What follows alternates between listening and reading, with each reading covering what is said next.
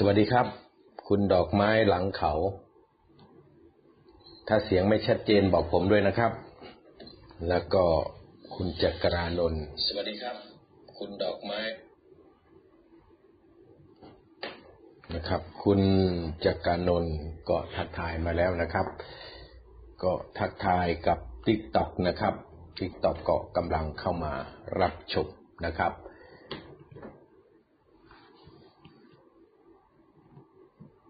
คุณพุทธชงนะครับ ชัดเจนบอกว่าชัดเจนนะครับ ก็ถ้าใครแชร์กันไปก็ดีนะครับ เห็นมีการแชร์ไปที่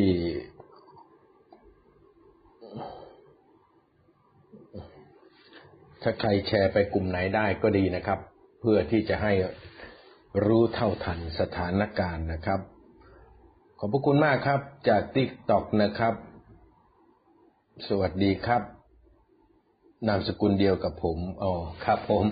นามสกุลเราก็มาจากจังหวัดร้อยเอ็ดนะครับ ผมจะบอกนะครับ ว่านามสกุลนี้มาจากจังหวัดร้อยเอ็ดนามสกุลของผมนะครับ คุณหมูเมืองนนท์คุณวิชิตนะครับ คุณโกศล คุณลีนะครับ แล้วก็คุณสุรพงษ์จ่าชาติก็เข้ามาคุณสริสานะครับ คุณคนราศีเมถุนนะครับ วิชิตสุจารีนะครับ คุณชูชัยนะครับ เลิฟหลุยนะครับ คุณธนัทนะครับ สวัสดีทุกท่านนะครับ ที่เข้ามาส่วนติ๊กต็อกก็เข้ามานะครับ สวัสดีครับ คุณอาร์มี่จากติ๊กต็อกนะครับ ส่วนทวิตเตอร์ก็ถ้าเขียนชื่อมาได้ก็จะทักทายนะครับ จากทวิตเตอร์คุณชัยชาญเหมือนดวงนะครับ ก็ทักทายมาแล้ว คุณสมบัตินะครับกัมปนาตนะครับ สวัสดีครับเข้าร่วมแล้วนะครับ ของติ๊กต็อกก็เริ่มมากันเป็นจำนวนมากนะครับ คุณสมศักดิ์นะครับ คุณลูกชายหลาเมืองร้อยเอ็ด สวัสดีครับ คุณเฉลิมวุฒิคุณนัททีนะครับ คุณฟ้าใส คุณสมฤทธิ์นะครับ กาญจนบุรีคุณสุพระรงชัยนะครับ จากกาญจนบุรี บัตไทยแลนด์นะครับ ก็บอกว่าอยู่ที่สระบุรี เอ้ยอยู่ที่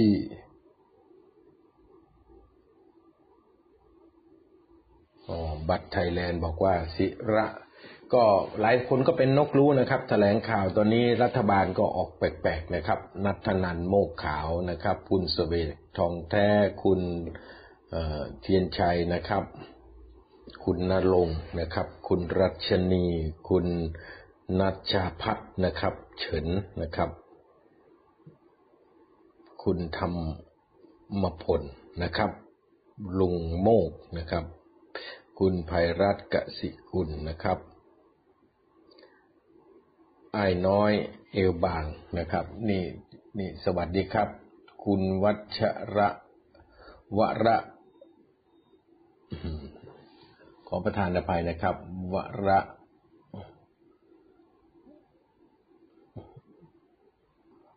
วโอ้ถ้าคุณวัชระนะครับ จากติ๊กต่อคุณ วราผม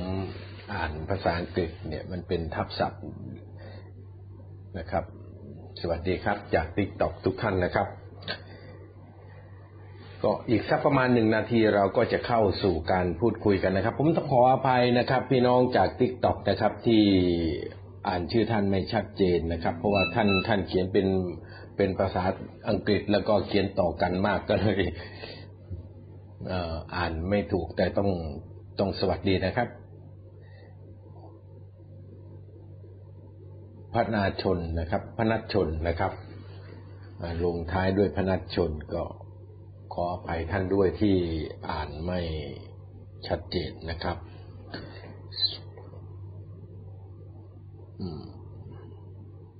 คุณชาติชายสุมมาศนะครับ พูดถึงรัฐประหารไม่สบายใจ คุณชาติชายสมมาศว่าอย่างนี้ ก็ต้องคุยกันครับ ในความเป็นจริงแล้วเราต้องคุยกันนะครับ เราต้องคุยกันว่าวันนี้สถานการณ์มันไปถึงไหนแล้ว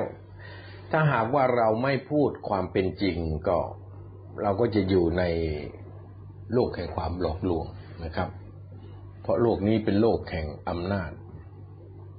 ผมจะเริ่มต้นการพูดคุยกับท่าน ในวันนี้ด้วยภาษาบาลีที่เป็นพุทธวาจา อีกคำหนึ่งประโยคหนึ่งที่คุยกันนะครับ วะโส อิสิลิยังโรเก ถ้าแปลเป็นไทยก็คืออำนาจ เป็นใหญ่ในโลกวโสอิสฺสริยํ โลเกอำนาจเป็นใหญ่ในโลก ก็จะเข้าสู่ เรื่องที่เราจะพูดคุยกันวันนี้ เรื่องที่เราจะพูดคุยกันวันนี้ที่เราพาดหัวเรื่องไว้ก็คือว่า ถ้าเป็นของ TikTok ส.ส.บวกม็อบบวกรัฐประหารนะครับ ส่วนที่ต้องอธิบายนะครับ ว่าทำไม TikTok TikTok ให้เขียนหัวข้อสั้นนะครับ จึงเขียนอธิบายไม่หมด ส่วนในทวิตเตอร์ก็ชัดเจนครับ ส.ส.รัฐบาล กลุ่มทะลุแก๊สสารพัดม็อบจะทำให้เกิดการรัฐประหารครั้งที่ 14 หัวข้อนี้ก็เป็นหัวข้อเดียวกันที่ โพสต์ไว้ใน Facebook ก็คือ สสรัฐบาล กลุ่มทะลุแก๊สบวกสารพัดม็อบ จะทำให้เกิดการรัฐประหารครั้งที่สิบสี่ที่ต้องอธิบายกับท่านทั้งหลายในวันนี้โดยภาษาบาลีเป็น ภาษาที่เขียนไว้นะครับ และเป็นจริงถือว่าเป็นสัจธรรมก็คือวโสอิสิริยังโลกียศอำนาจเป็นใหญ่ในโลกเนี่ยก็เพราะสถานการณ์ประเทศของเรากำลังเป็นอย่างนี้ ถึงแม้ว่าพลเอกประยุทธ์จะมาตีหน้าเศร้า เล่าความเท็จกับประชาชน แสดงความเสียใจ แสดงความเจ็บปวด ว่าตัวเองก็เจ็บปวด ตัวเองก็เสียใจ หากได้อ่านข่าวว่ามีผู้เสียชีวิตจากโควิด และจะทำให้ตัวเองนั้นพยายามทำให้มันดีกว่านี้ ผมต้องบอกพลเอกประยุทธ์นะครับ ท่านทำดีกว่านี้ไม่ได้หรอก ท่านแก้ปัญหาโควิดมาจะสองปีแล้ว ท่านสร้างความเสียหาย สร้างความวิบัติหายนะให้เกิดขึ้นกับแผ่นดินในการแก้ปัญหาโควิดนี่มากเท่าไหร่แล้ว นี่ไม่นับความวิบัติความหายนะที่เกิดขึ้นจากการรัฐประหารของท่านในอดีตนะครับ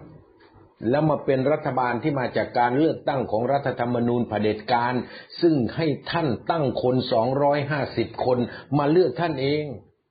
ไอ้พวกสวทั้งหลายเนี่ย มันก็สร้างความวิบัติหายนะให้กับแผ่นดิน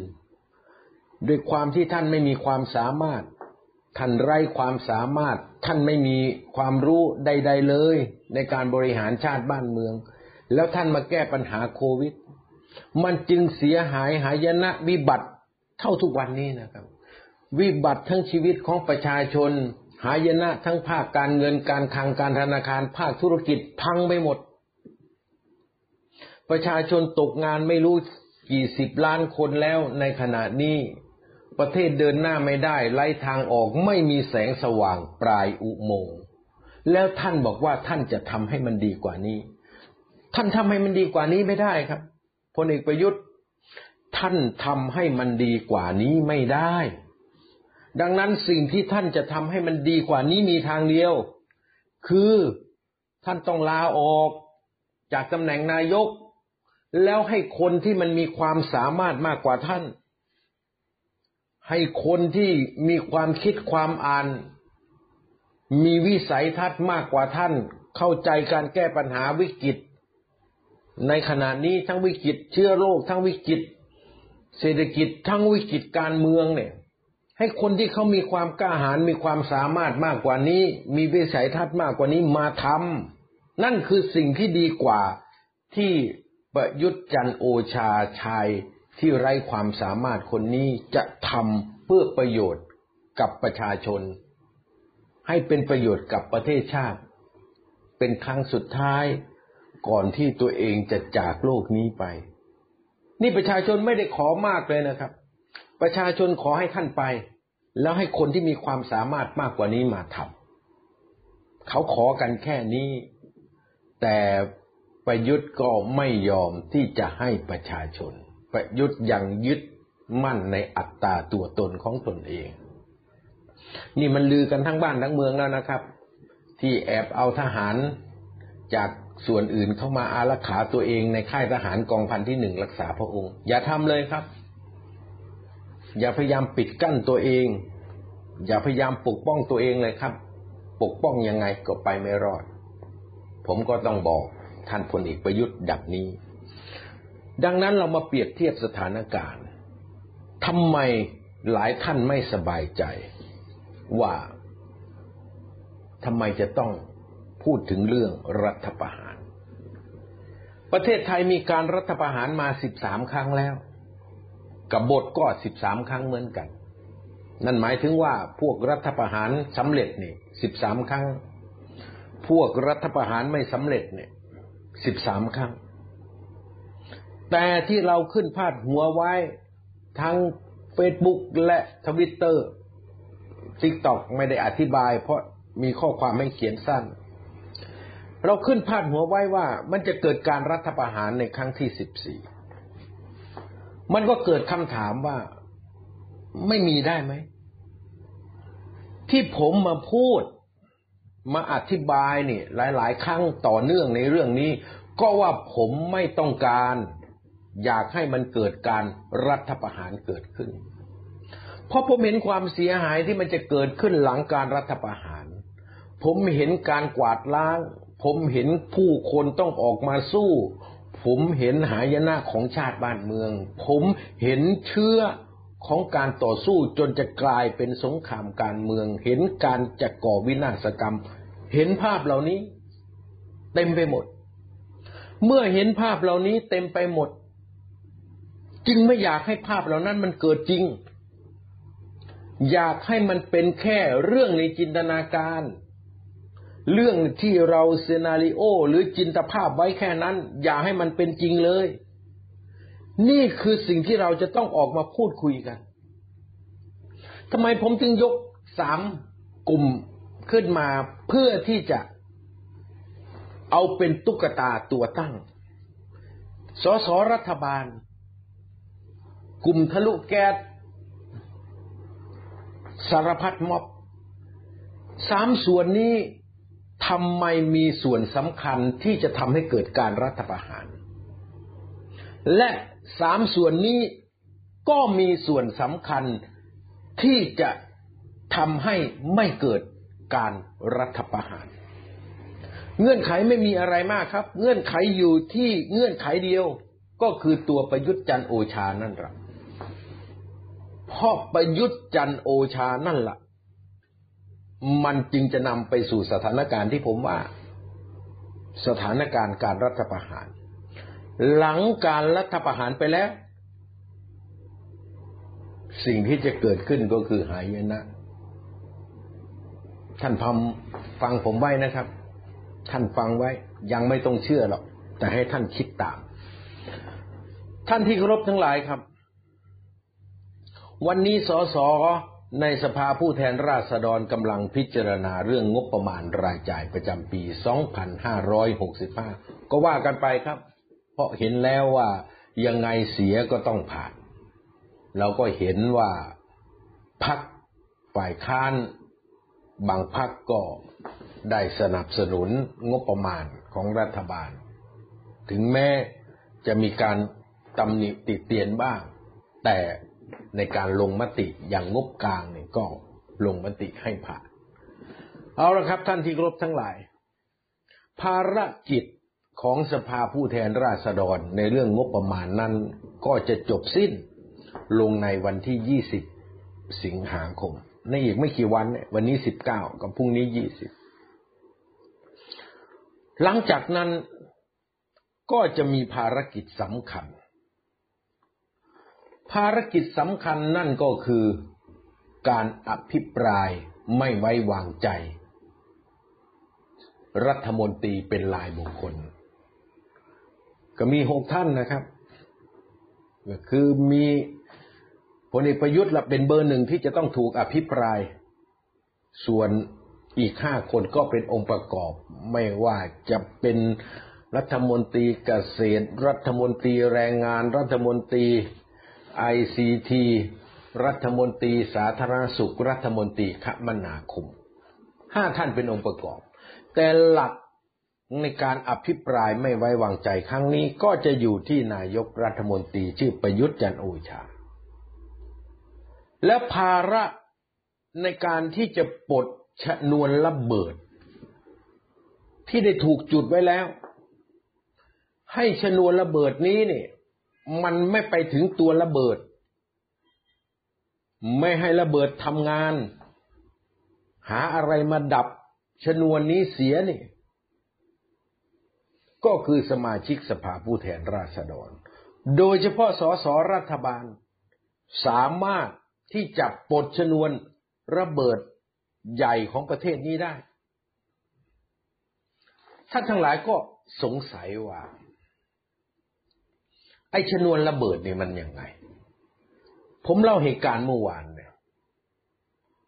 น้องๆกลุ่มทะลุฟ้า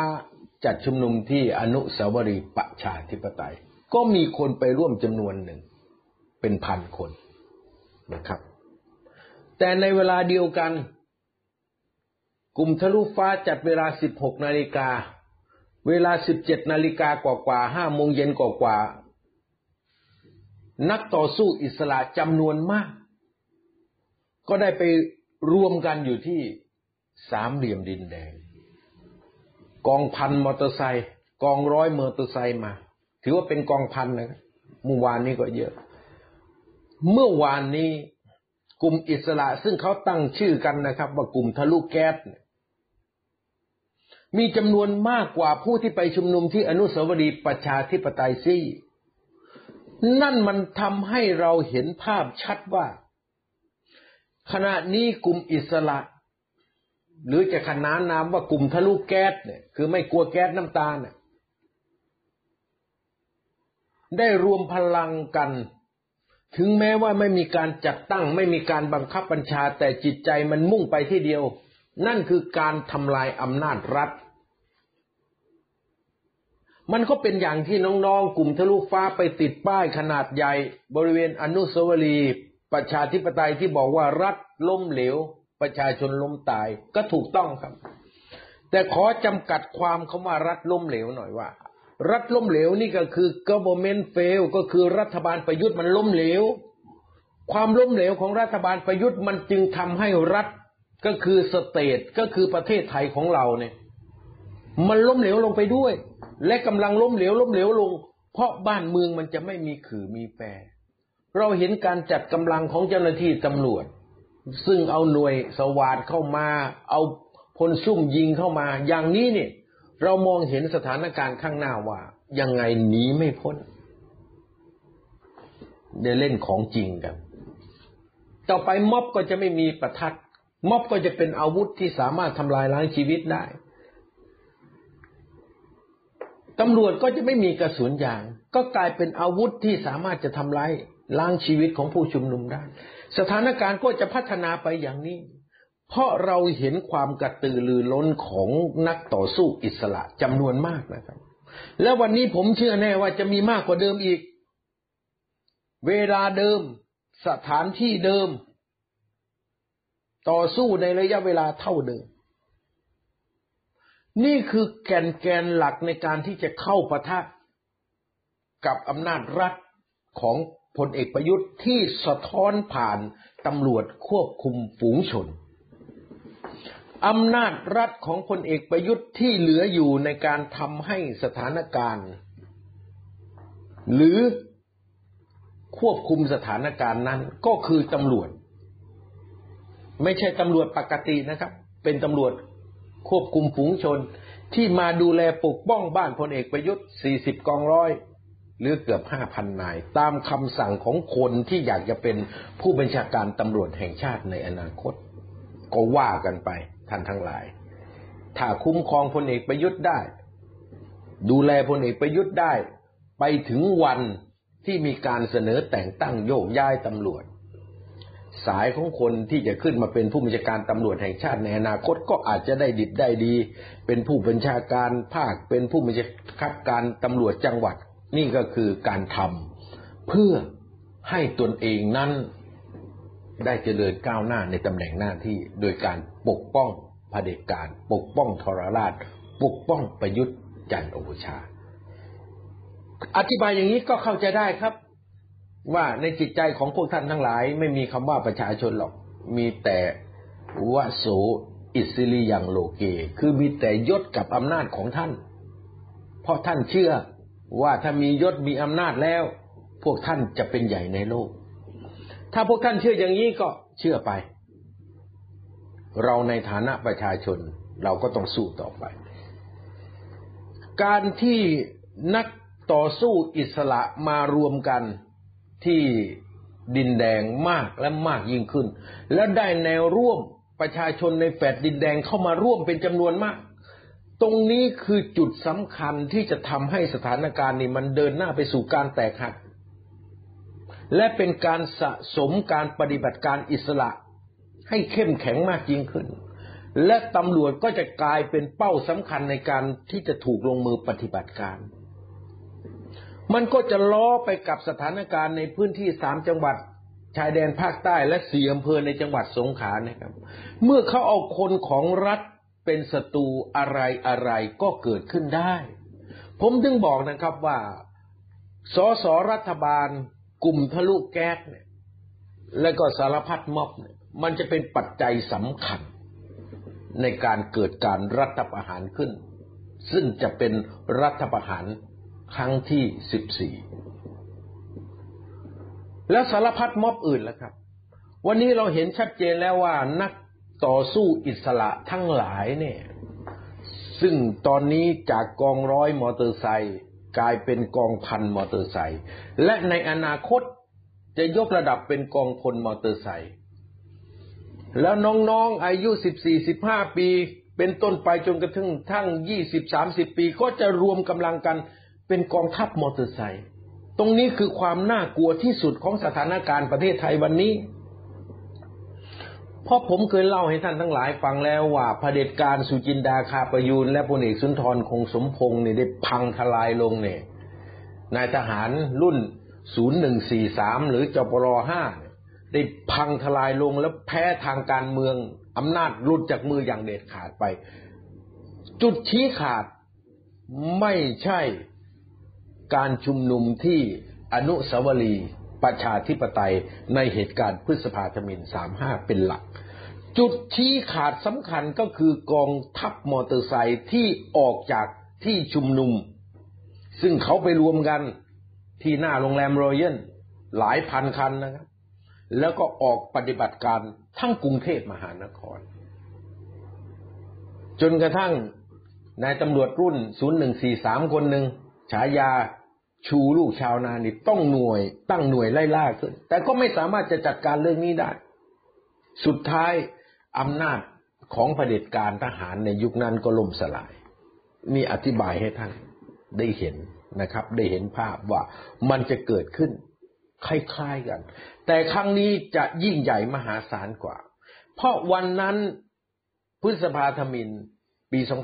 2535 มีมอเตอร์ไซค์มาร่วมแค่พันกว่าคัน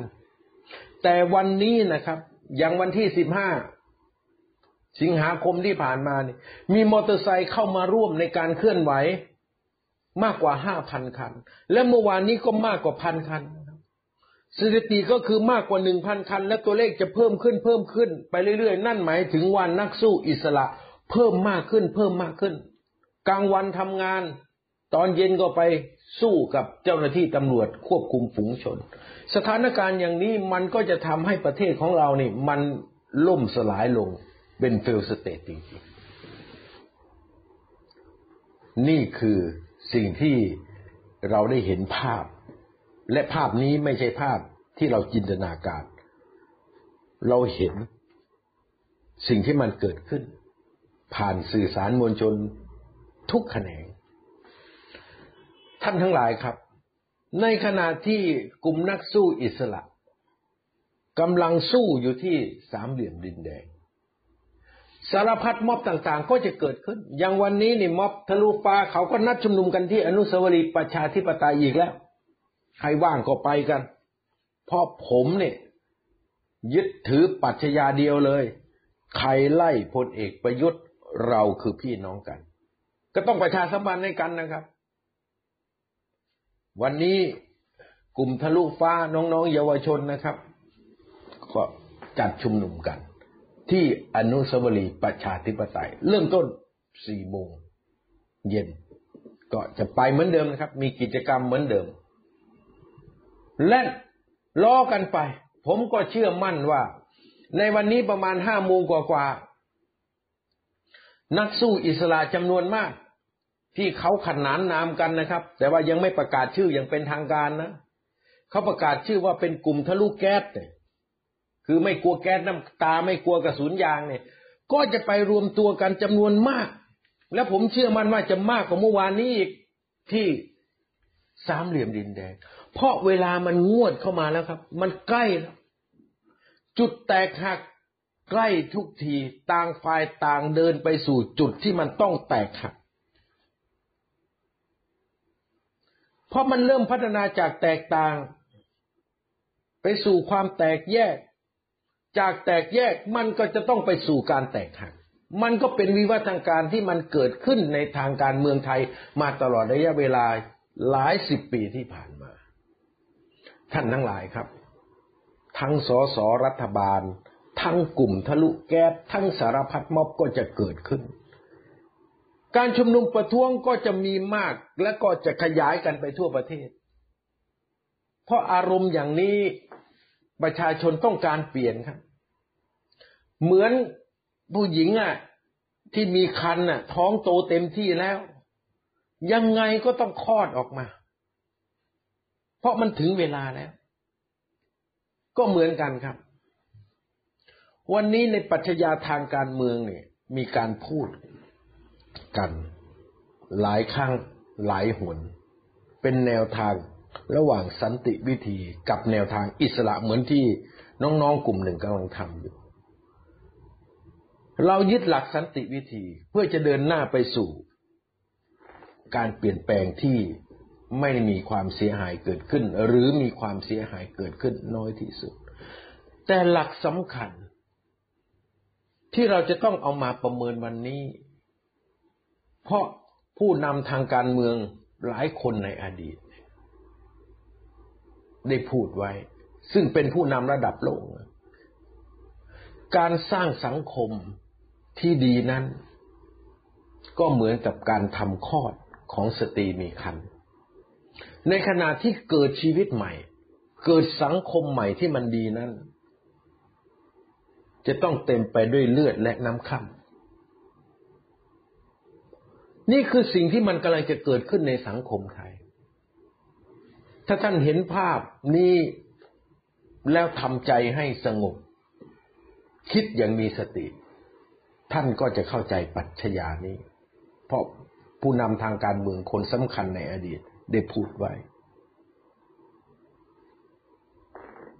เราเกิดจากคันมารดา เรามีชีวิต แต่ในขณะที่เราเกิดนั้น เราเต็มไปด้วยคราบเลือดและน้ำค่ำสังคมที่มันจะดี สังคมที่มันจะมีชีวิตต่อไป ก็มีอีกหลายภาคส่วน หลายคนด้วย เชื่อว่ามันจะต้องมีเรื่องนี้ มันต้องเกิดจากความเจ็บปวด ถึงจะเกิดสิ่งที่มันดี เรื่องนี้เราก็ต้องมาชั่งน้ำหนักกัน แต่ผมมองแล้วสังคมไทยวันนี้ มันก็คงจะเดินหน้า ไปสู่การเกิดใหม่ท่ามกลางท่ามกลางความเจ็บปวด ท่านทั้งหลายครับ แล้วเราแก้ได้ไหม ผมก็บอกแก้ได้ วันนี้นอกจากผมจะสื่อสารกับพี่น้องประชาชนและ เพื่อนทั้งหลาย ทั้งอยู่ใน TikTok ทั้งอยู่ในทวิตเตอร์ทั้งอยู่ในเฟซบุ๊กผมก็จะสื่อสารว่า ทางออกทางแก้ไขมันมีครับ มันไม่ได้อับจนหนทางเสียทีเดียวหรอก ถ้าเราสามารถสื่อสารกับสสรัฐบาลได้ ขอให้เขาช่วย ขอให้เขาลงมติ ไม่ไว้วางใจ พลเอกประยุทธ์ในการอภิปรายไม่ไว้วางใจที่จะถึงนี้ได้ มันก็จะเป็นการปลดชนวนระเบิด ไม่ให้สังคมเราเกิดการประทะกันจนกระทั่ง ต้องเกิดความสูญเสียทำง่ายครับ เรากำลังจะมีการรณรงค์ทั่วประเทศ เดี๋ยวผมจะแถลงข่าวในอีกไม่กี่วัน เราจะช่วยกันทั้งประเทศ เราจะต้องไปบอกสมาชิกสภาผู้แทนราษฎร ซึ่งเป็นสสฝั่งรัฐบาลเนี่ยพวกท่านต้องได้เวลาเสียสละ พวกท่านต้องได้เวลาที่จะต้องกล้าหาญและ ท่านต้องยึดถือผลประโยชน์ของประเทศชาติและประชาชน ท่านต้องยึดถือเจตนารมณ์ของประชาชนทั้งประเทศ ประชาชนทั้งประเทศไม่เอาพลเอกประยุทธ์แล้วท่านจะไปอุ้มพลเอกประยุทธ์อยู่ต่อ มันก็เท่ากับว่าพวกสสรัฐบาลทำตัวเป็นศัตรูกับประชาชน นี่ต้องอธิบายกันให้เห็นอย่างนี้ ร่วมกันทั่วประเทศนะครับ เดี๋ยวจัดแคมเปญไปเยี่ยมบ้านสสรัฐบาล ไปเยี่ยมอย่างสุภาพชนนี่แหละครับ ไปบอกสสรัฐบาลเนี่ยว่า ได้เวลาแล้ว ที่คุณจะต้องยกมือไม่ไว้วางใจ ประยุทธ์จันโอชา เพราะถ้าคุณไว้วางใจประยุทธ์จันโอชาต่อไป สังคมมันก็จะขาดที่พึ่ง นี่ผมจะไล่เรียงภาพให้ท่านทั้งหลายได้เห็นนะครับ สังคมจะขาดที่พึ่ง สังคม ก็จะพึ่งหวังรัฐสภาไม่ได้ เมื่อสังคมพึ่งรัฐสภาไม่ได้ พึ่งฝ่ายนิติไม่ได้ นิติบัญญัติไม่ได้ พึ่งรัฐบาลไม่ได้อยู่แล้ว สังคมไร้ที่พึ่ง เขาก็ต้องพึ่งตัวเองสิครับ มันก็จะทำให้นักสู้อิสระเนี่ย เพิ่มมากขึ้นเป็นพันเป็นหมื่นเป็นแสน สถานการณ์อย่างนี้ผมถามว่าเราจะควบคุมได้อย่างไรครับ ท่านสมาชิกสภาผู้แทนราษฎรพักรัฐบาลทั้งหลาย ท่านเชื่อเหรอว่าน้ำหน้าอย่างนายประยุทธ์จันโอชานี่จะควบคุมสถานการณ์นี้ได้ แค่แก้ปัญหาโควิด แก้ปัญหาเชื้อโรคหาเตียงให้มันพอ หาวัคซีนให้มันพอ ยังไม่มีปัญญาที่จะแก้ไขปัญหานี้เลย แล้วปัญหาที่เกิดขึ้นจากนักสู้อิสระทั้งหลาย ซึ่งผิดหวังแล้ว รัฐบาลก็สับปะรังเคช่วยประชาชนไม่ได้ จะไปพึ่งหวังรัฐสภาฝ่ายนิติบัญญัติไปพึ่งหวังสสก็พึ่งไม่ได้ ดังนั้นไม่ต้องพึ่งอะไรเลย พึ่งตนเอง นี่ครับ สิ่งนี้จะเกิดขึ้น ดังนั้นมันก็เดินหน้าไปสู่การทำลายโครงสร้างอำนาจรัฐสิครับ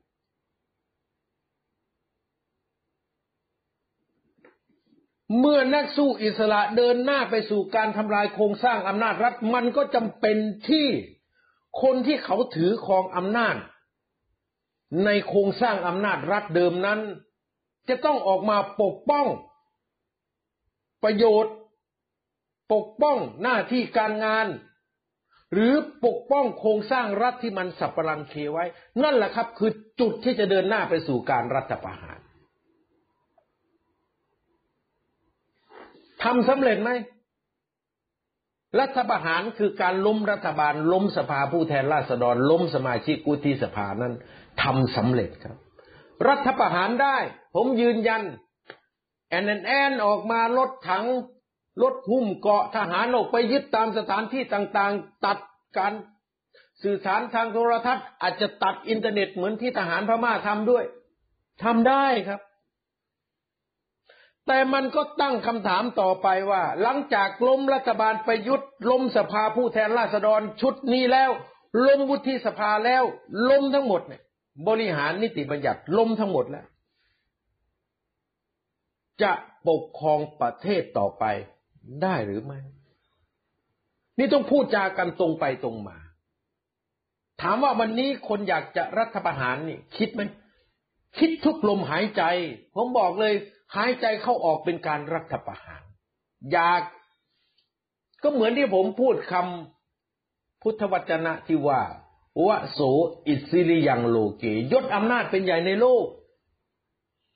ตอนนี้ก็คิดว่า ถ้าได้ยศได้อำนาจก็จะเป็นใหญ่ ก็คิดอย่างนี้จึงคิดว่าถ้าสถานการณ์เป็นไปแบบนี้ สภาผู้แทนราษฎรอุ้มประยุทธ์ต่อไป ผู้ชุมนุมขาดความหวังที่จะพึ่งพาสสแล้ว ผู้ชุมนุมออกมาเยอะ นักสู้อิสระออกมามาก ต่อสู้กันสุดท้ายก็ เหตุ ของความวินาศสันตโลมิกสัญญีกะลียุคก็จะเกิดขึ้น ก็ช่วยจังหวะนี้เองครับ รัฐประหาร นี่ ไอ้ที่มานั่งหน้าสลอนบอกว่าไม่กล้าหรอกไม่กล้าหรอก ยังไม่รู้เลยครับ ยังไม่รู้เลยครับ ที่พวกท่านพูดมาตลอดเนี่ยว่าไม่มีหรอกไม่มีมันเกิดขึ้นมากี่ครั้งแล้วในช่วงสิบกว่าปีนี้ก็สองครั้งแล้ว แล้วมันมีผลดีอะไรกับประเทศไทย ไม่มีครับ แต่ถ้าถามสาเหตุว่า แล้วทำไมมันเกิด ก็เพราะพวกท่านพวกสสรัฐบาลทั้งหลายแหละทั้งในอดีตทั้งในปัจจุบันเนี่ย ก็ท่านไม่สำนึกท่านไม่สำเนียกไงว่าสิ่งที่ท่านทำเนี่ยมันยึดถือประโยชน์ของตนแต่มันทำลายประโยชน์สาธารณะ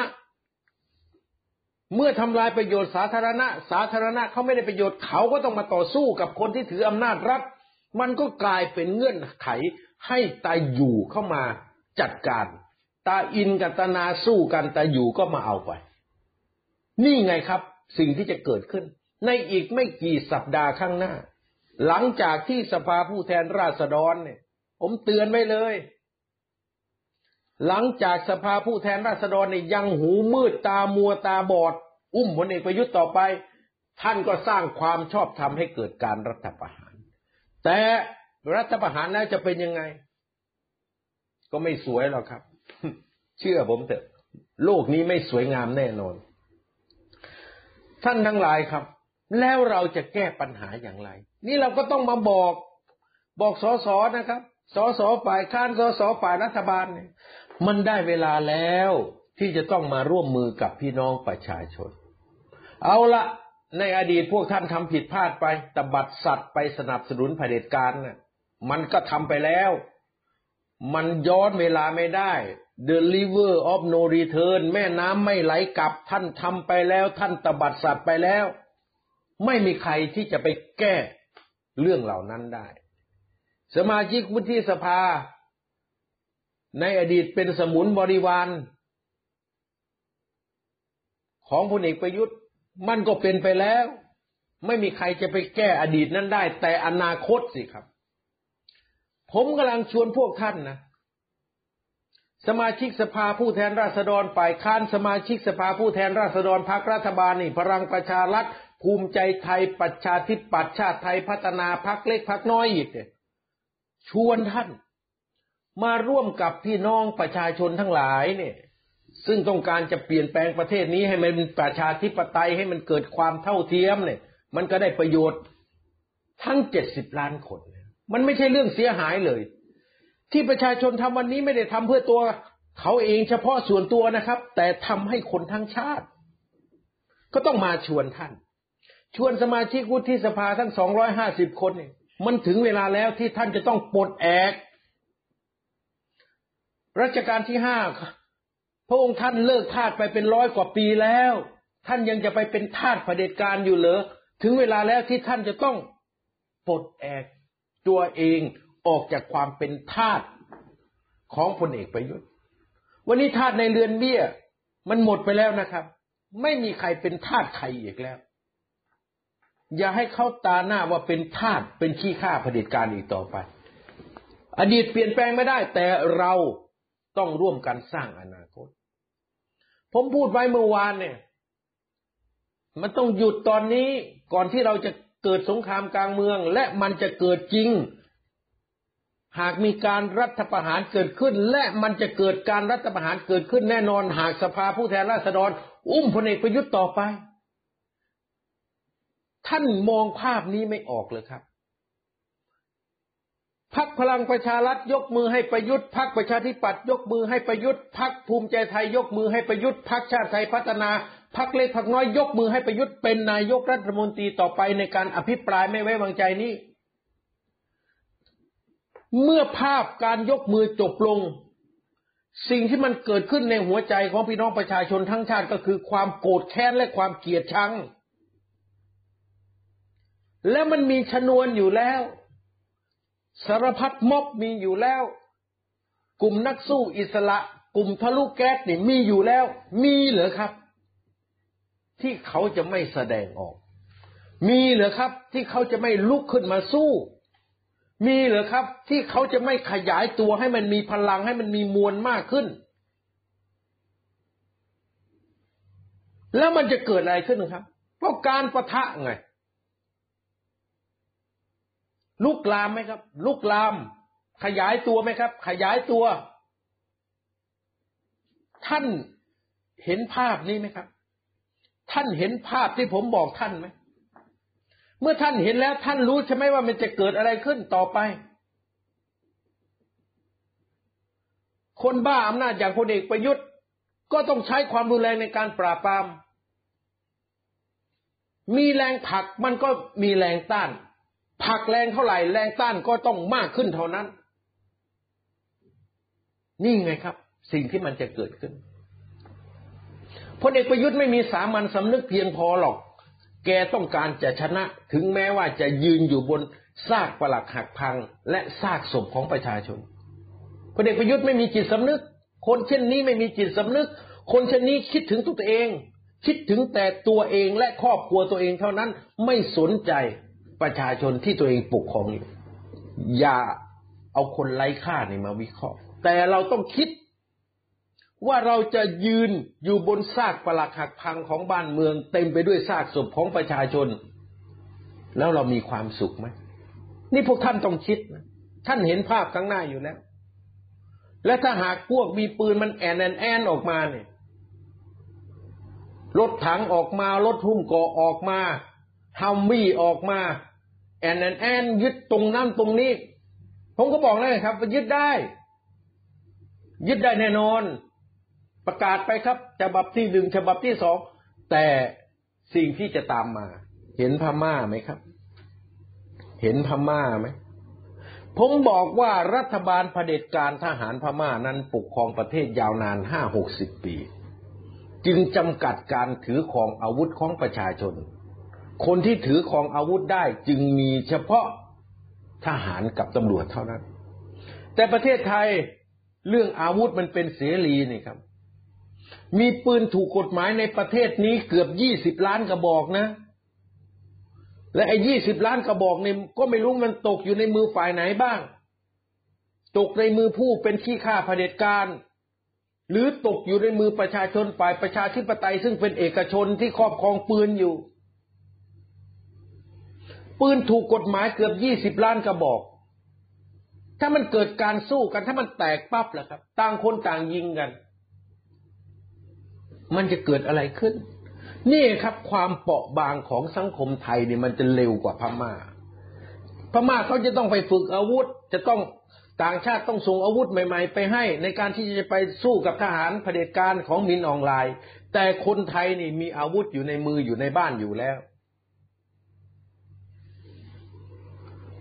นั่นจึงเป็นเรื่องที่เจ้าหน้าที่ตำรวจเนี่ยเขาถึงกลัว ไม่กล้าจะต้องแต่งชุดไปทำงาน กลัวที่จะมีการบุกไปที่โรงพักหลอนกันหมดแล้วตอนนี้เจ้าหน้าที่ตำรวจ นี่หลอนหมดนะครับ ในตำรวจนครบาลนี่หลอนทุกสอนอแปดสิบแปดสอนอนี่หลอนทุกสอนอไม่รู้ว่าวันไหนจะเจอแจ็คพอตถ้าสังคมมันเดินไปอย่างนี้ท่านรับได้เหรอ ผมถามว่าท่านผู้มีเกียรติที่เป็นสสจากพลังประชารัฐจากประชาธิปัตย์จากภูมิใจไทย จากชาติไทยพัฒนาท่านรับได้เหรอท่านภูมิใจเหรอที่ประเทศชาติเป็นอย่างนี้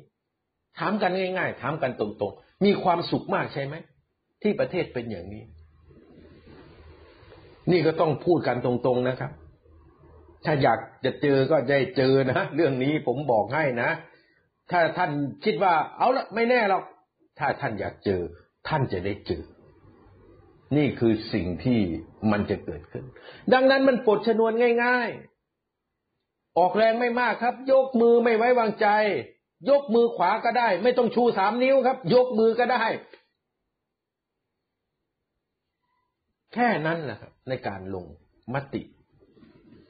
ท่านแค่ยกมือท่านก็เปลี่ยนประเทศนี้ได้ แต่ท่านจะกล้าหรือไม่ มันก็ต้องตั้งคำถามไปที่ท่านเองถ้าท่านไม่เปลี่ยนประยุทธ์โดยการยกมือ พวกท่านจะถูกประชาชนเปลี่ยน พวกท่านจะถูกผู้มีปืนเปลี่ยนท่าน แล้ววันนั้นหายนะก็จะมาถึงชาติโดยส่วนรวม ดังนั้นผมจึงเชิญชวนพวกท่าน ไม่ต้องมาหมดหรอกครับ เอาแต่คนมีจิตสำนึกก็พอ ไอ้พวกที่กระโหลกหนาปัญญาทึบ จะเลียรองเท้าพลเอกประยุทธ์ต่อไปก็พลอย เอาเฉพาะคนที่มีจิตสำนึก เอาที่เฉพาะคนที่เห็นประโยชน์ของชาติมากกว่าประโยชน์ของตนเอง ไม่ต้องเยอะครับห้าหกสิบคนก็พอ ได้ร้อยคนยิ่งดี ร่วมกันครับ ยกมือไม่ไว้วางใจพลเอกประยุทธ์ ถ้าท่านอย่างท่านท่านทำอย่างนี้นะ ท่านจะปลดล็อก บ้านเมืองจะคลี่คลาย สถานการณ์ก็จะเดินไปสู่ภาวะปกติ แต่ถ้าท่านไม่ทำก็ไม่มีคำตอบว่าจะคุยกับท่านยังไงแล้ว หมดปัญญานะครับ แต่ผมยังหวังนะ ว่าพวกท่านจะมีจิตสำนึก ไม่ว่าจะเป็นสสรัฐบาลหรือสมาชิกวุฒิสภา ร่วมกันครับวันนี้เรียกร้อง ให้แก้ปัญหาโดยวิถีทาง ที่กำหนดไว้ในรัฐธรรมนูญนี้ ถึงแม้จะไม่ใช่รัฐธรรมนูญที่ดีที่สุด เป็นรัฐธรรมนูญโจร เป็นรัฐธรรมนูญเผด็จการก็ตาม แต่การแก้ปัญหาของประเทศภายใต้รัฐธรรมนูญมันยังดีกว่าการแก้ปัญหา โดยการใช้กำลังของสองฝ่ายเข้าปะทะกัน แต่ผมเตือนไว้นะครับ ตั้งแต่ผมศึกษาประวัติของโลกมาเนี่ย ตั้งแต่ก่อตั้งอาณาจักรกรีกมีการปกครองแบบนครรัฐสี่ห้าพันปีมา ไล่กันไปทุกชาติ ทุกการเปลี่ยนแปลงเนี่ยจากร้อยกว่าประเทศจนวันนี้ร้อยเก้าสิบห้าร้อยเก้าสิบหกประเทศเนี่ยไม่มีประเทศใดเลยที่รัฐบาลจะเอาชนะประชาชนได้ ไม่มีประเทศใดเลยที่กองทัพไม่ว่าจะมีรถถังเครื่องบินเรือรบอาวุธนิวเคลียร์มากขนาดไหนนี่ จะเอาชนะประชาชนได้